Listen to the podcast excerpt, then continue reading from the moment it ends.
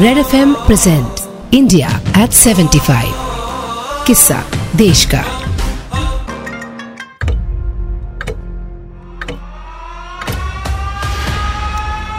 आज रात 12 बजे से पूरे देश में संपूर्ण लॉकडाउन होने जा रहा है।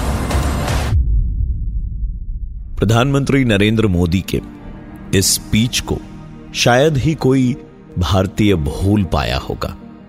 130 करोड़ से भी ज़्यादा लोगों की ज़िंदगी ठहर सी गई। 24 मार्च 2020 को। अचानक से ऐसा लगा जैसे हम किसी एपोकलिप्टिक फ़िल्म का हिस्सा हैं। आज़ादी के 75 सालों में ऐसा न कभी हुआ, न किसी ने कभी सुना था। दुनिया भर के लोग लॉकडाउन में थे। हर किसी के पास बस एक ही सवाल था, कोविड है तो इलाज क्या है? और घरों में कैद हर एक भारतीय की सिर्फ़ एक ही उम्मीद थी वैक्सीन वैक्सीन हम सबने बचपन से अमित जी को टीवी पर दो बूंद ज़िंदगी की बांटते देखा है। पर कोविड के वैक्सीन को एड्स की भी ज़रूरत नहीं थी। सब ताक लगाए बैठे थे कि कब खुशखबरी आए। पता लगे कि भारत में भी वैक्सीन पैदा हुआ है। इस मुकाम को आखिरकार हासिल किया। भारत बायोटेक और आईसीएमआर ने। और भारत का अपना कोवैक्सीन लॉन्च हुआ। कोवैक्सीन के इस किस्से में ड्रामा है, सस्पेंस है। थोड़ा एक्शन भी है, पर सबसे इंपॉर्टेंट कोवैक्सीन। भारत के साइंटिस्ट्स और डॉक्टर्स के आत्मनिर्भरता का प्रमाण भी है, प्रमाण भी है। और आज कोवैक्सीन को लेकर हमारे साथ बातचीत करने के लिए है डॉक्टर एन के अरोड़ा।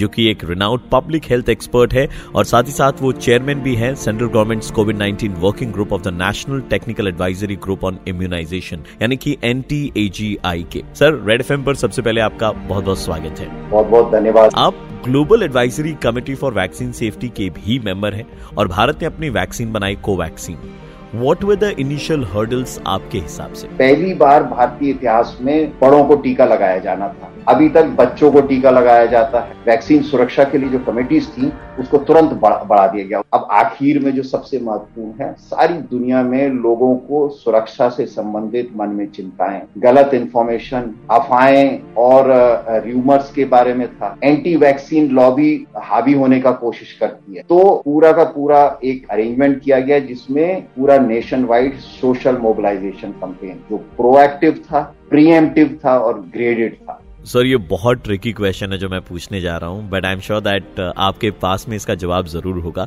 किसी भी वैक्सीन को बनाने में बहुत वक्त लगता है, पर भारत ने इतने कम टाइम में एक वैक्सीन बनाई, जो कि बहुत इफ़ेक्टिव है। How did this happen the entire process पिछले 15-20 साल में जो हमारी वैज्ञानिक शोध क्षमता है, वो भी धीरे धीरे बढ़ रही और हम कटिंग एज साइंस को यूज़ करने लायक बन गए थे और खास तौर पे हमारे युवा वैज्ञानिक, उन्होंने कमाल किया और इस बीच में बहुत सारे लोग जो नॉर्थ अमेरिका और यूरोप में गए हुए थे, वापस आए। इसकी वजह से एक इंफ्रास्ट्रक्चर हमारा था और उसमें इन्वेस्टमेंट किया गया। इंफ्रास्ट्रक्चर को फर्दर स्ट्रेंथन करने के लिए, यानी कि जैसे बायो एक्ट सारे के सारे निर्णय बढ़ाई गई।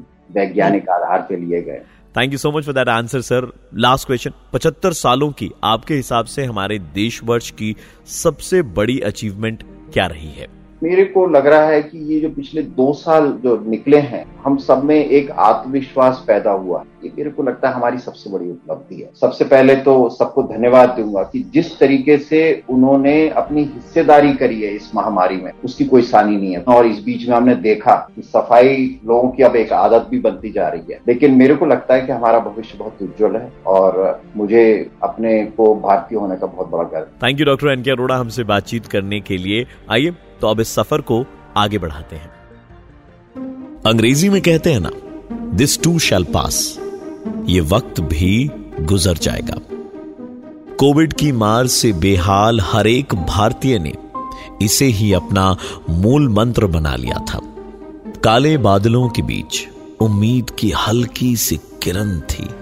कोवैक्सीन, ह्यूमन ट्रायल्स का फ़ेज़ वन और टू पूरा होना। नवंबर 2020 से लेकर जनवरी 2021 तक तो तेईस हज़ार वॉलंटियर्स कोवैक्सीन के फ़ेज़ थ्री के ट्रायल के लिए तैयार थे। उम्मीदों के समंदर में काफ़ी ज्वार भाटे के बाद फ़ेज़ फोर और बच्चों के लिए भी ट्रायल शुरू हुए और जून 2021 तक कोवैक्सीन कोरोना वायरस के अल्फ़ा बीटा जेटा और डेल्टा जैसे वेरिएंट्स के खिलाफ कारगर साबित हुई। कोवैक्सीन के किस्से का असली एक्शन देखने को मिला सोशल मीडिया पर, जब central drug standard control organization ने सेकेंड जनवरी 2021 को तीसरे ट्रायल के रिजल्ट्स आने से भी पहले ही कोवैक्सीन को इस्तेमाल करने की इजाज़त दे दी। कई पक्षों की तू तू मैं के बाद सारा डिबेट दूध में आए, उफान की तरह शांत हो गया, जब फ़ेज़ थ्री के रिजल्ट्स आए। ये भारतीय वैक्सीन सिम्टोमेटिक केसेस के खिलाफ 78 प्रतिशत तक कामयाब रही और ईरान से मेक्सिको तक। कई देशों ने इसे इमरजेंसी यूज़ के लिए मंजूरी दे दी। सीरम इंस्टीट्यूट ऑफ़ इंडिया और फाइजर के बाद कोवैक्सीन तीसरा वैक्सीन था।